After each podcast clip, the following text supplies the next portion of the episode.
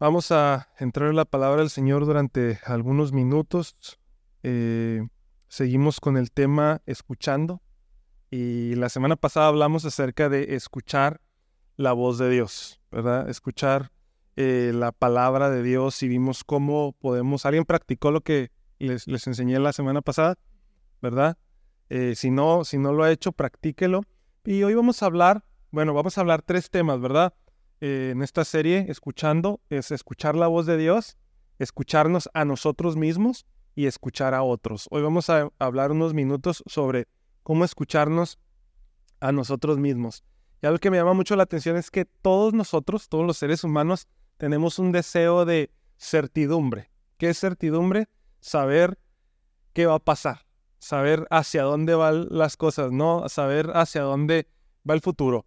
¿Sabes por qué los psíquicos son tan famosos o son por qué sigue habiendo psíquicos? Porque hay una naturaleza en nosotros de querer saber qué me depara el futuro, qué me dice la, famosa suerte, ¿verdad? Y ahí está la gente en la bola de cristal y que leyéndole la palma, el café, las cartas, ¿qué más leen? Ya ahora leen todo, ¿no? El iris y un montón de cosas, ¿ah? Este, las hojas de té. Y un montón de cosas, pero esto es simplemente porque queremos saber qué hay adelante, ¿verdad? Y a veces sin darnos cuenta, seguimos a personas que eh, aparentemente tienen una certidumbre. De hecho, esto es muy interesante porque las personas seguras de sí mismas son personas que atraen gente. Ahora, por ejemplo, eh, esto se debe a la necesidad que tú y yo tenemos de esa estabilidad. Anhelamos que las cosas sean simples, ¿verdad? Que sean blanco o negro y si alguien dice, yo sé para dónde voy, tú dices, este parece que sabe, vamos a seguirlo, ¿verdad? Este parece que sabe lo que está haciendo, vamos a seguirlo. Por ejemplo, un doctor. Tú quieres saber que el doctor sepa lo que está haciendo, ¿no? Porque si ves un doctor ahí medio que no le anda atinando, ¿verdad? Que tú sabes más que él, dices, ah, caray, como que no te da confianza. Pero cuando conoces un doctor que tiene experiencia y que te demuestra que hay certidumbre, estabilidad, hasta lo recomiendas, ¿verdad? Porque las personas seguras de sí mismo atraen más personas. Y cuando venimos a la iglesia, a veces traemos esa mentalidad de blanco, negro, largo, corto, y, es, es, esa certidumbre la que queremos, pero la realidad es que en la vida no todo es blanco y negro, también hay grises. Y hay situaciones en la vida que no es ni blanco ni es negro, es simplemente espera. Y eso es bien interesante, ¿sabes? De hecho, y como pastor yo trato muchas veces de ofrecer esa sensación de estabilidad. Trato muchas veces en mis sermones de proporcionarte patrones, fórmulas de oración como lo que vimos la semana pasada, cosas que te ayuden, no con la intención de ayudarle a Dios o sustituir a Dios, sino con el propósito de ayudarte a sentir que estamos caminando hacia lo correcto, que estamos haciendo lo correcto y evitarte la pregunta, ¿qué pasaría si? Y eso es bien interesante. Porque cuando predico, intento, o, antes intentaba como responder todas las preguntas que yo mismo me hacía. Porque a veces he escuchado sermones y luego yo me pregunto, oye, pero ¿qué pasaría si esto? ¿O qué pasaría si hiciéramos esto diferente? O aquello. Y, y últimamente me, he detenido a pensar sobre la importancia de esta pregunta. ¿Qué pasaría si? Y de hecho, a lo mejor Hoy, después de esta plática, vas a tener muchos que pasaría así, porque mi intención no es responderlos, sino es que tú los tengas. Porque es una pregunta que nos está invitando a meditar, a escucharnos y escuchar a Dios. Y, nos permite como examinar un panorama más amplio en lugar de quedar atrapados en un 1 más 1 igual a 2, sino ir un poquito más, más adelante. Así que vamos a hablar acerca de escucharnos a nosotros mismos, ¿sale? Eh, cuando hablamos de, escucharnos a nosotros mismos, hay varias preguntas que nos podemos hacer. Es, ¿debo confiar en mis pensamientos?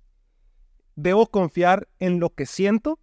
¿Debo escuchar esa vocecita interior? Y esto es bien interesante porque seguramente has escuchado muchas predicaciones a muchas personas o incluso a mí decirte que no debes tomar decisiones basado únicamente en tus sentimientos, ¿verdad? El mundo nos dice, sigue tu corazón, sigue tus emociones, y la Biblia nos dice otra cosa. Y, yo siempre te he dado eso, ¿verdad? Eso se debe a que nuestras emociones son una montaña rusa. O sea, a veces si tomamos decisiones basadas en cómo me siento, pues a veces me siento bien a veces me siento más o menos, a veces no me, ni, siquiera, ni siquiera me siento, ¿no? O sea, ahora sí que ni me siento de sentarme, ni me siento emocionalmente, porque la cosa está mal. Y, y no podemos tomar decisiones así, porque podemos tomar decisiones acelerados o decisiones muy negativas. Y quiero plantearte algo importante hoy. Dios también, lo vimos la semana pasada, se comunica a través de nuestras emociones, de nuestros sentimientos. Es esa sensación interna que experimentamos. Y a veces puede resultar complicado. Lo mirábamos la vez pasada, que Dios nos hablaba de diferentes maneras y yo te dije, Dios te habla a través también de emociones, de sentimientos, de sentir. Eh, y, pero la realidad te dije, es peligroso, porque no sabemos cómo discernir eso. No sabemos eh, eh, cómo transmitir eso a decir, es que es verdadero lo que siento, realmente es la voz de Dios o no es la voz de Dios. Realmente son mis emociones y no puedo tomar esa decisión o, o, o sí es la voz de Dios. Entonces está esto. Ahora, déjame hablarte bien rápido sobre cuestiones relacionadas con nosotros mismos, ¿sale? Por ejemplo, número uno, algo relacionado con nosotros mismos es el autocuidado. ¿Sí? El autocuidado. ¿Cuántos me quito esto rápido. ¿Cuántos se, se autocuidan? ¿Qué quiere decir esto, verdad? Las mujeres, es un día para mí, ¿verdad? Que se van al salón, se hacen una mascarilla, se ponen uñas, a un spa y todo eso es autocuidado. Y déjame decirte que eso es bueno, es porque estás cuidando de tu bienestar. Hay algo que se llama también la autoindulgencia. Y aquí quiero que pongas atención. Autoindulgencia. ¿Qué es la indulgencia? Es el sentimiento de pena o lástima, ¿sí? Por ejemplo, a alguien autoindulgente es de sentir lástima de uno mismo o autocompadecerse. Por ejemplo, a veces cuando alguien te pide un favor y tú puedes hacerlo, pero ya estás comprometido con, con tu familia y, no lo haces y se, te sientes mal, a dices, híjole, no, pues esa es la autoindulgencia. O sea, te, te autoculpas, te autoda pena, autolástima, eh, experimentas esa sensación, ¿verdad? Eh, o a veces que alguien te pide dinero prestado y lo tienes, pero también tú tienes que ahorrar para un gasto que se te viene, se te viene una quinceañera, se te viene un nuevo par de zapatos o lo que sea, ¿no? Los niños van a entrar a la escuela y, y alguien te pide prestado y tú le dices, no, es que la verdad no tengo. Y tú dentro de ti dices, sí tengo. Y te sientes mal. Ahora, eso es, todo lo que te estoy diciendo puede ser bueno, puede ser malo, ¿eh? No, no, ahorita no lo vamos a polarizar entre negro blanco. Eh, la autoconciencia es importante también. ¿Qué es la autoconciencia? Es simplemente tomar el tiempo necesario para comprender dónde estoy en mi vida en este momento, dónde estoy en mi economía en este momento, dónde está mi matrimonio en este momento, dónde está mi paternidad en este momento, dónde está mi fe en este momento. O sea, simplemente parar un momento, la autoconciencia es darme cuenta dónde estoy dónde, cómo estoy viviendo mi vida, por ejemplo, cómo estoy gastando mi dinero, cómo estoy gastando el tiempo, eh, lo estoy haciendo intencionalmente para construir mi matrimonio o simplemente se me va el día en nada, estoy teniendo conversaciones con mis hijos o simplemente viven conmigo pero no tengo conversaciones. Esa es la autoconciencia. Para un momento eh, y el tiempo necesario para saber dónde está mi vida. Y luego está el autocentrismo. ¿Qué quiere decir esto? Yo soy el centro de todo, ¿sí? Eh, eh, y, esto es bien interesante porque a veces, déjame pongo esto para ponerte un ejemplo, a veces mm, entendemos esto como el autocentrismo, como estar nosotros en el centro. Y todos sabemos que eso se vuelve egoísmo. Pero hay algo interesante que a veces, por no tener autoconciencia, no te das cuenta que tú no eres el centro y no tienes autocuidado. ¿Por qué? Porque, por ejemplo, vamos a suponer, esta mesa soy yo y digo, es que no puedo estar enfocado en mí porque la Biblia dice que no sea egoísta, entonces pongo a mi esposa. Entonces empiezo como a, a, girar alrededor de mi esposa porque yo no quiero ser egoísta y necesito atender a mi esposa. Eh, o, o luego pongo a mis hijos. Entonces, como necesito proveer para mis hijos, yo estoy dando vueltas y ahora el centro son mis hijos. Entonces nunca estoy yo, ¿sí estás viendo? Entonces, la no tener autoconciencia nos lleva de pronto a poner algo más en el centro y luego eh, vienes a la iglesia y alguien nos advierte que no debemos poner a nada en el centro que no sea Dios porque eso se convierte en un ídolo. Entonces dice uno, bueno, entonces, ¿qué hago? ¿No?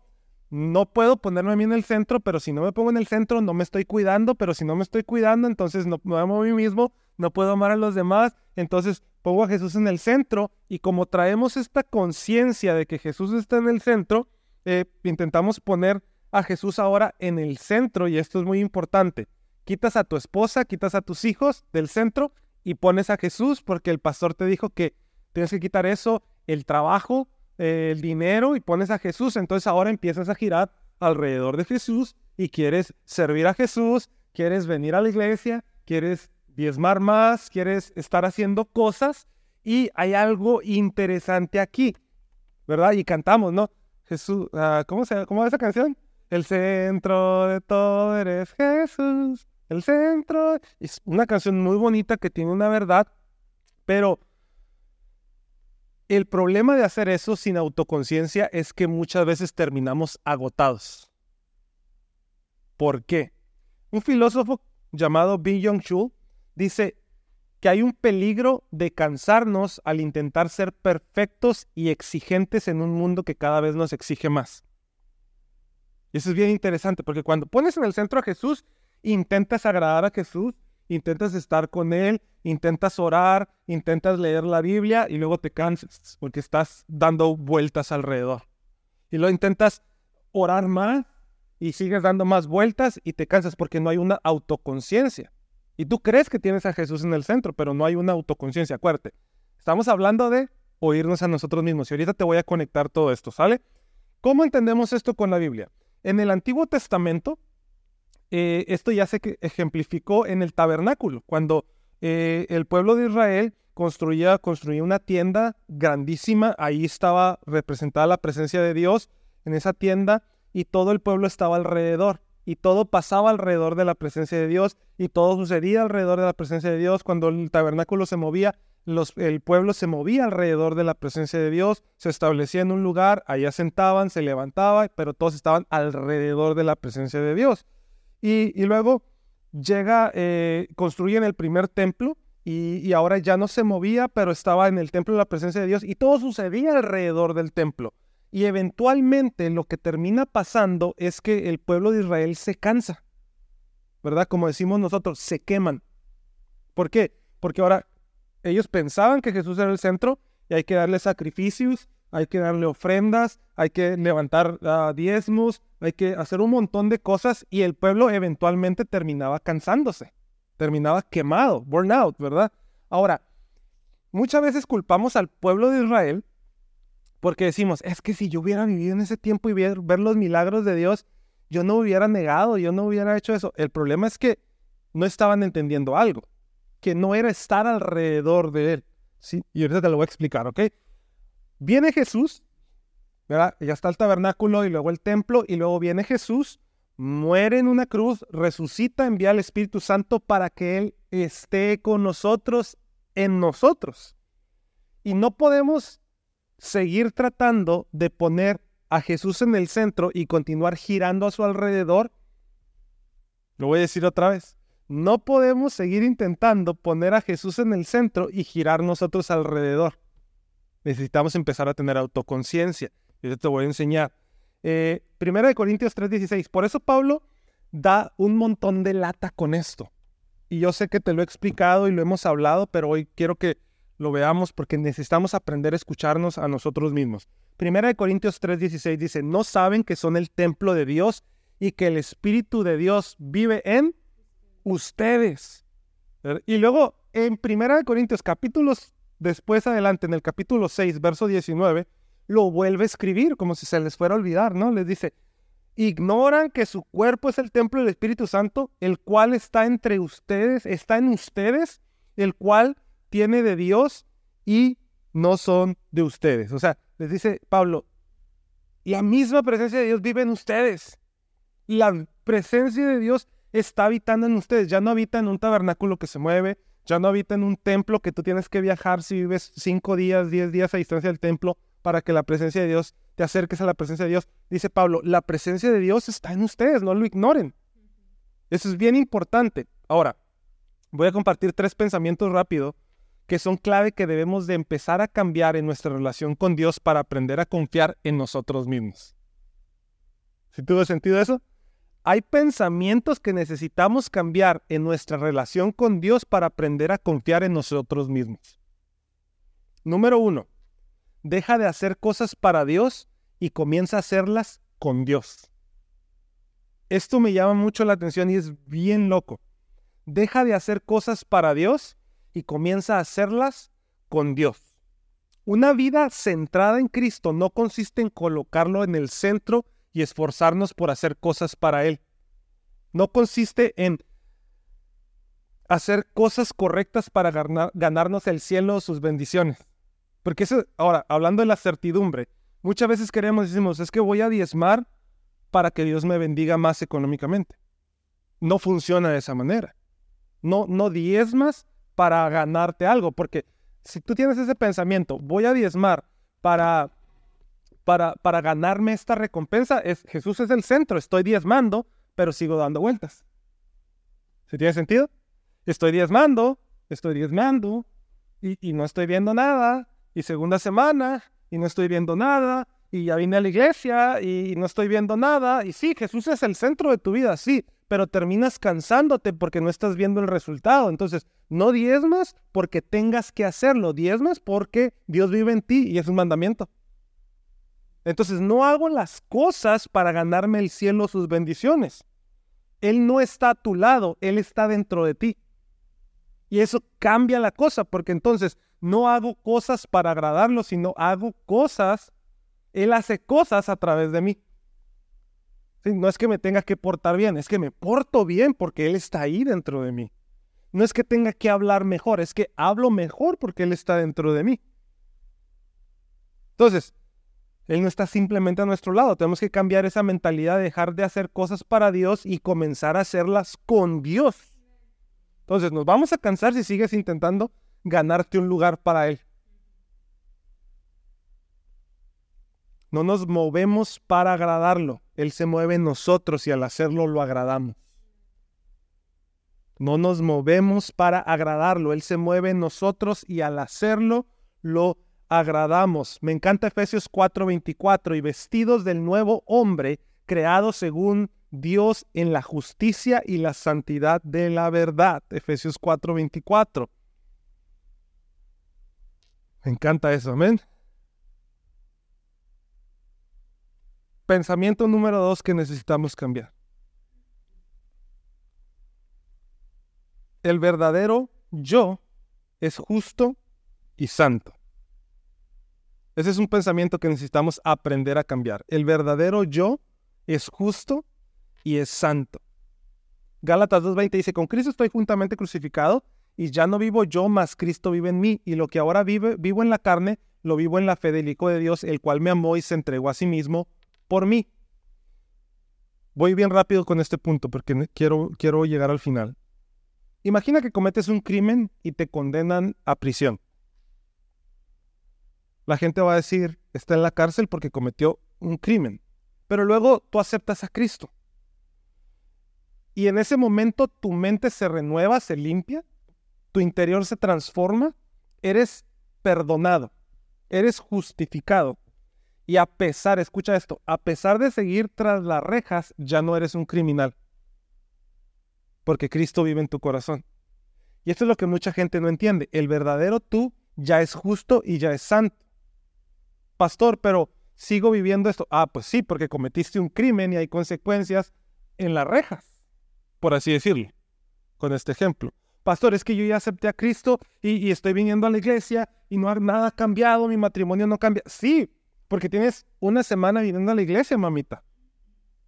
De, de cinco años, de diez años de un mal matrimonio, de mala relación.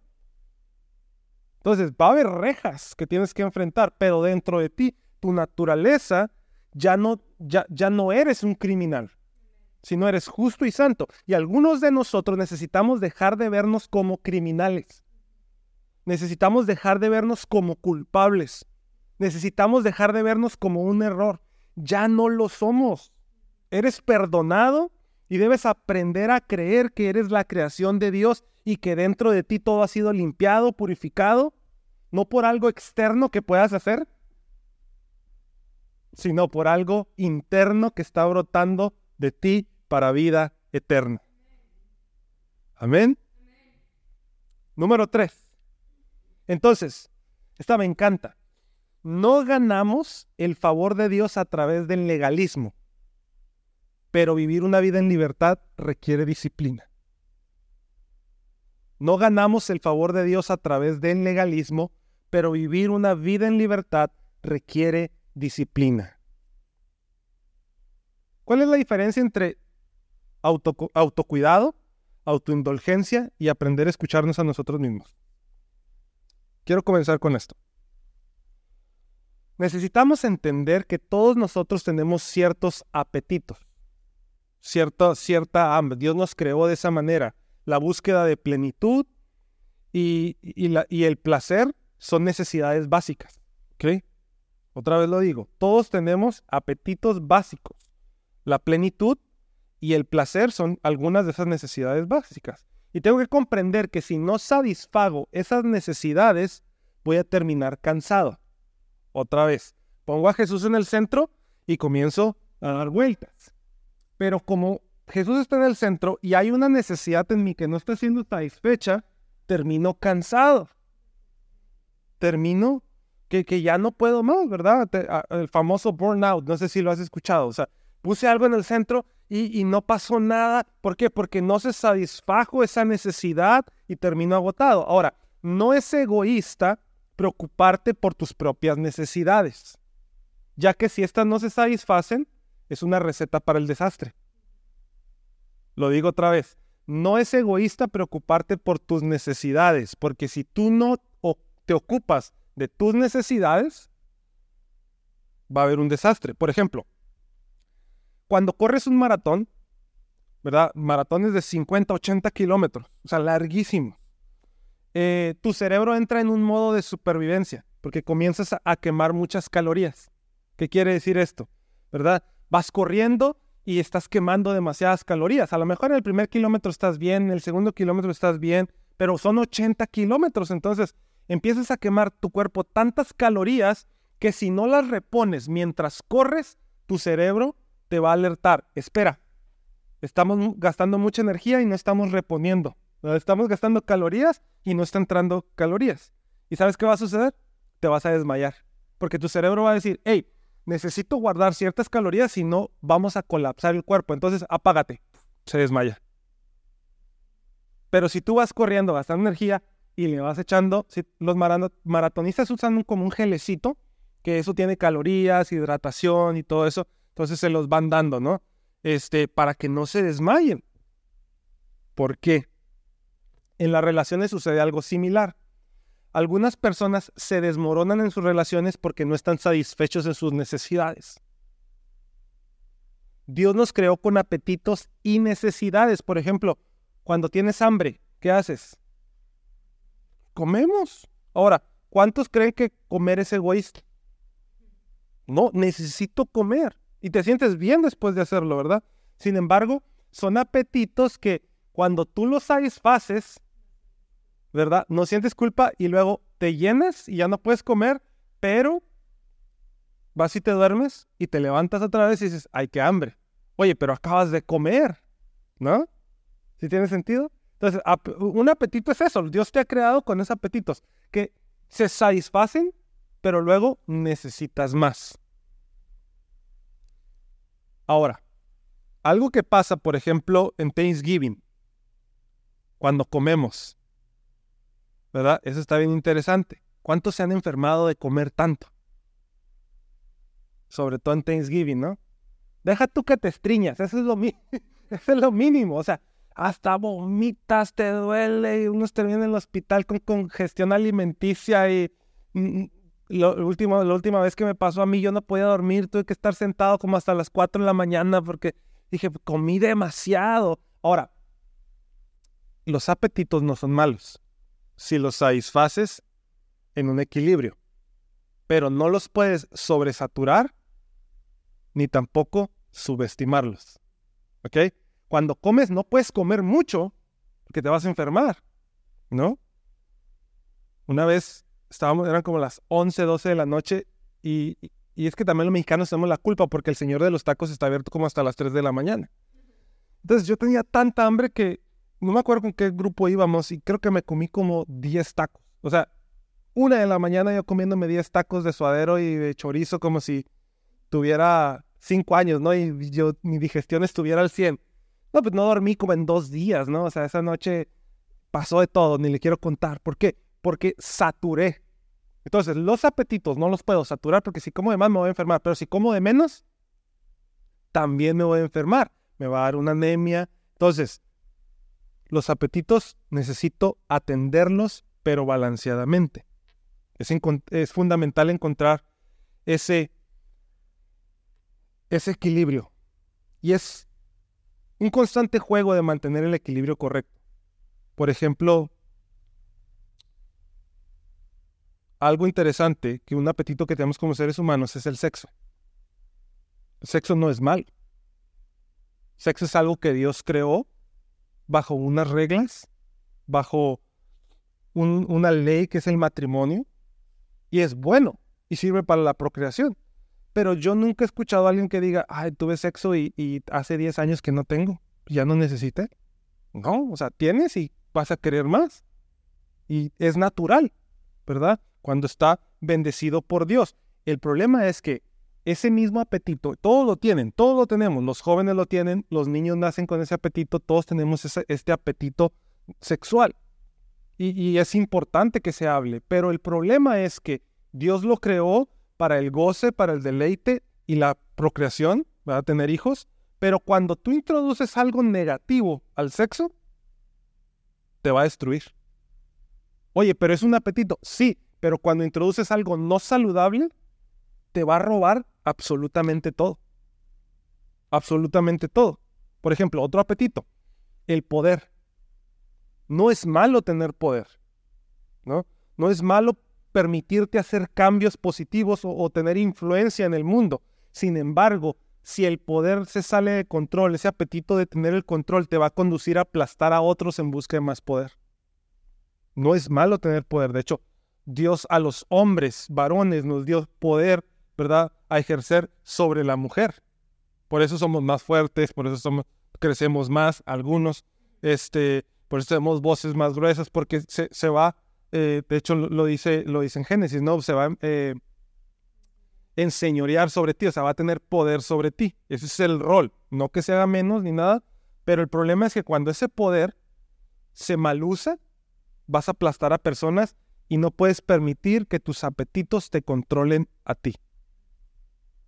Otro apetito interesante es el apetito de la atención. Todos queremos tener atención y no es malo, ¿verdad? necesitamos atención. Ahora, hay un ejemplo bien interesante. En el siglo XIX, eh, los bebés a mediados del siglo XIX, muchos bebés estaban muriendo por una infección que, una enfermedad causada que se le, dominó, se le denominó el marosmo. Y eso era una enfermedad que le daba a los bebés de 6 a 9 meses de vida. Y lo que pasó es de que en los hospicios, en los um, um, orphans, ¿cómo uh, los orfanatos, se me ve la palabra en, este, en español. Los, en los orfanatos, para no contaminar a los niños, no los tocaban, no les daban atención, porque los tenían aislados. obviamente suplían las necesidades alimenticias y todo esto, y se dieron cuenta eh, en 1915, ahí en Nueva York, llegó, llegó una, llevó una investigación y se dio cuenta que en los orfanatos, los niños menores de dos años, el 100%, escucha esto, el 100% de niños murió. Menores de dos años. ¿Por qué? Porque nadie les dio atención. No tenían el virus, tenían comida, tenían todo, pero nadie les dio atención. Y los niños, los bebés en orfanatos que se les dio atención, aunque contrajeron el virus, no murieron. El ser humano necesita la atención, necesita el contacto físico, necesita eh, eh, el, el apapacho, vamos a decirlo así, ¿verdad? Y, es una necesidad de atención profunda. No obstante, si este apetito se descontrola, vas a consumir a las personas. Y vas a afectar relaciones y vas a quemar amistades porque nunca va a ser suficiente la atención que te dan. ¿Has conocido personas así? Que siempre quieren la atención. Ahora, ¿y esto qué tiene que ver con escucharme a mí mismo? Aquí viene la clave. Necesitamos reconocer estos apetitos, satisfacerlos de manera equilibrada y consciente y no permitir que tomen control de tu vida y de tus relaciones. ¿Por qué? Porque muchas voces dentro de nosotros están gritando por nuestra atención, debido a que son necesidades que necesitan ser suplidas. Pablo nos enseña que la lucha eh, hay una lucha constante con la carne. Él lo llama el viejo hombre, que deben estar bajo control. Ahora, ¿qué son esos apetitos? No es otra cosa más que la carne. A veces cuando hablamos de carne pensamos en cosas muy pecaminosas, drogas, alcohol, baile, andar en los casinos, andar en orgías y todo esto. Sí, obviamente eso es la carne. Pero volviendo al punto más básico, casinos, alcohol, sexo. ¿Qué son? Apetitos. Entonces, cuando Pablo habla de la carne, no es otra cosa más que apetitos que tomaron el control de una persona y no la persona tomó control de sus apetitos. ¿Ya tiene sentido? Entonces, Pablo por eso se la pasa diciendo, la lucha, hay una lucha constante con el viejo hombre. Esos apetitos tienen que estar bajo control. Entonces son voces dentro de nosotros internas que se hacen demasiado fuerte que llegan a ahogar nuestra voz interior y en el peor de, peor de los casos llegan a ahogar la misma voz de Dios. Entonces tenemos estos gritos dentro de nosotros, todos estos apetitos no llenos, que perdemos la capacidad entonces de discernir lo bueno y lo malo. Es bien interesante. Y estamos vulnerables a cualquier cosa a, actuar sin control, a comprar sin control, a escuchar voces que no nos benefician. Todo en el intento de sentirnos aceptados, de sentirnos con atención. por, qué las pandillas, escucha, por qué las pandillas tienen tantos jóvenes? Por la necesidad de atención que estos jóvenes tienen. ¿Qué hace la pandilla? Se las da. Un lugar a donde pertenecer. Entonces comienzan a delinquir, vender droga, tarara, tarara. Es importante reconocer entonces la diferencia entre ser indulgente y tener una necesidad genuina. O sea, no puedo estarme haciendo la víctima porque tengo un apetito. Que tengo un apetito no significa que lo necesite. ¿Cuántos saben que no necesitaba 10 tacos a la una de la mañana? O sea, no, los necesitaba. Y, pero como soy indulgente conmigo, ¿se acuerdan lo que era indulgencia? Ay, pobrecito de mí, pobrecito de mí, todo el día en la iglesia, todo el día predicando, no comí nada, es la una de la mañana, el puesto está bien, el apetito. Ahora llévalo a un lugar más profundo. Es importante reconocer entonces esta diferencia entre indulgente y una necesidad genuina, porque lo que percibimos a veces como una necesidad puede ser un simple apetito y esto puede generar confusión en ti. Entonces por eso no puedes confiar en ti mismo, porque ni siquiera te escuchas a ti mismo, estás escuchando la voz de tus apetitos, la voz de tu carne. Y volvemos, la carne no necesariamente son apetitos pecaminosos. Puede ser comida, puede ser atención, puede ser sexo, puede ser poder, puede ser un montón de apetitos. Gálatas 5, 16, 17. Por eso les digo que dejen que el Espíritu Santo los guíe en la vida. Entonces no se dejarán llevar por los impulsos de la naturaleza pecaminosa. Pablo les dice, dejen que el Espíritu Santo los guíe para que no se lleven por sus apetitos. Ya tiene más sentido esto, ¿verdad? La naturaleza pecaminosa desea hacer el mal, o sea, los apetitos desean hacer el mal, que es precisamente lo contrario a lo que quiere el Espíritu. Y el Espíritu nos da deseos que se oponen a los apetitos.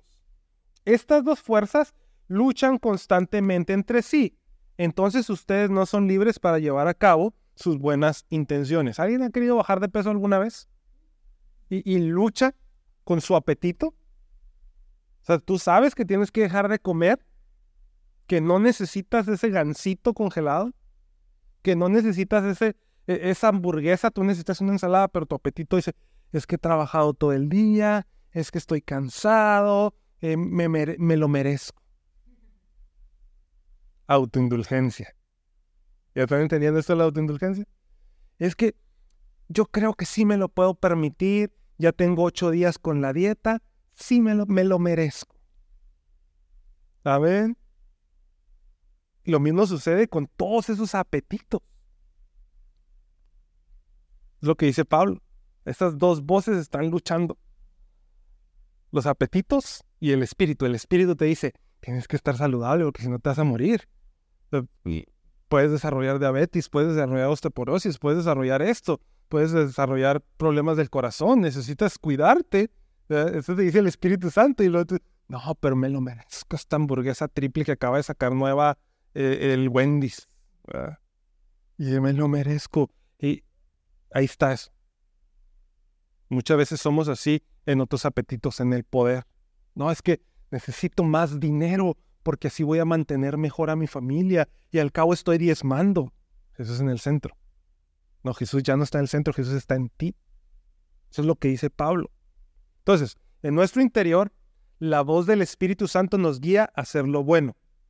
Cuando deseamos escuchar la voz correcta, es esencial apagar las otras voces que nos rodean. ¿Cómo, lo, ¿Cómo apagamos? Acabo de decirte en ese tercer punto, por eso quería ir rápido nosotros dos.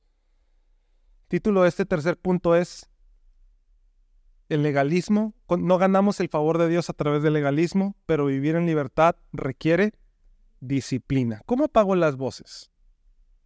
¿Cómo apago las voces? Hay unas disciplinas que son importantes para nosotros para aprender a apagar las voces. Y es la oración, la lectura de la Biblia y algo que no nos gusta mucho, el ayuno. Y no ayunamos o, practicamos estas disciplinas buscando convertirnos en los hijos favoritos de Dios. Acuérdate, si Jesús es tu centro, voy a estar dando vueltas alrededor de Él, entonces voy a ayunar porque quiero agradarlo. Voy a orar porque quiero agradarlo. Voy a leer la Biblia porque tengo que, porque Jesús es el centro y quiero hacer todo lo posible para Ah, para ser el hijo favorito de Dios. No, no funciona de esa manera. Alguien me preguntó, pastor, ¿qué, debo de ayunar? Y esa pregunta siempre me gusta. Porque cuando uno oye ayuno, ¿qué piensas? Comida, ¿verdad? Y él me dijo una vez, pastor, ¿qué voy a ayudar? Esa pregunta me encanta. Porque la respuesta es muy simple. ¿Cuál apetito tienes fuera de control?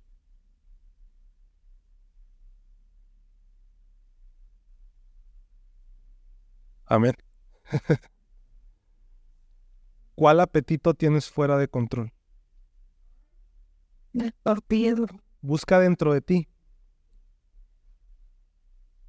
Busca dentro de ti. Que a lo mejor no es la comida. Por ejemplo, para mí no es la comida. Se nota, ¿no? Pero hay otros apetitos en mí que pueden estar fuera de control. Que necesito ayunarlos.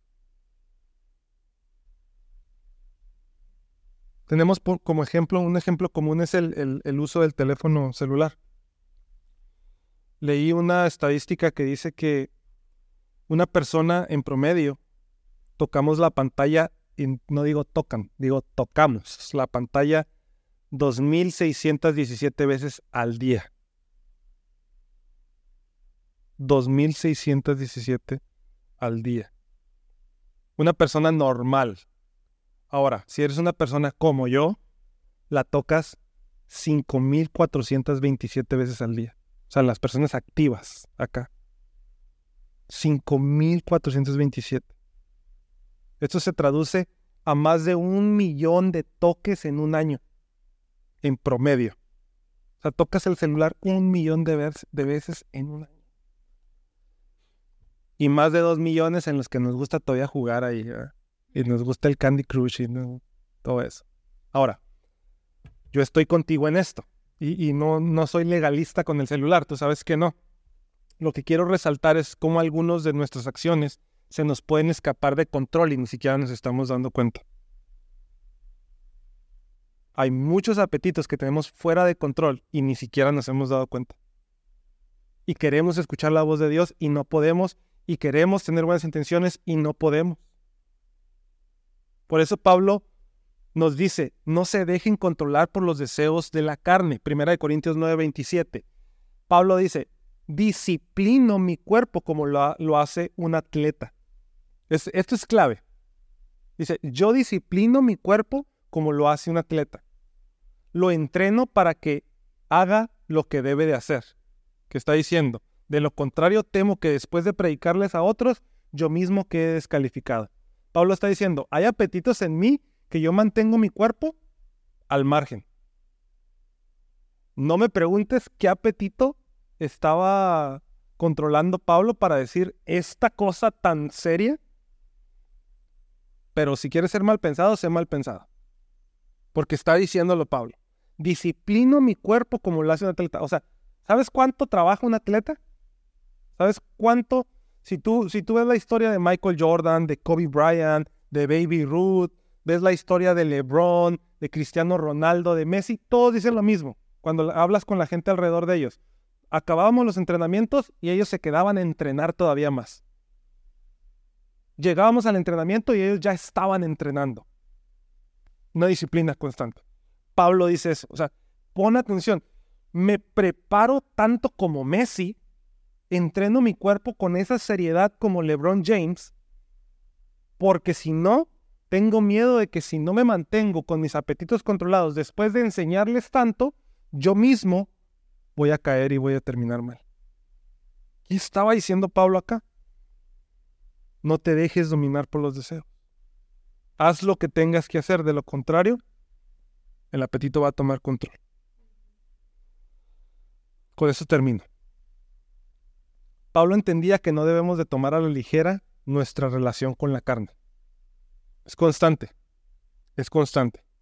Pero debemos ser conscientes de nuestras debilidades personales y cuál apetito puede llegar a estar dominando nuestra vida. Y es esencial estar alerta y autodisciplinados en esta área para no caer en la esclavitud de nuestro pecado. Amén. Y quiero dejarte con estos tres puntos. Analiza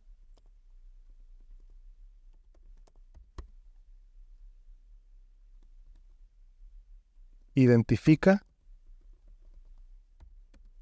y actúa.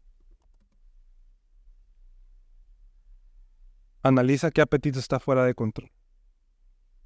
Y entonces vas a empezarte a escuchar a ti mismo de una mejor manera. Actúa. Analiza, identifica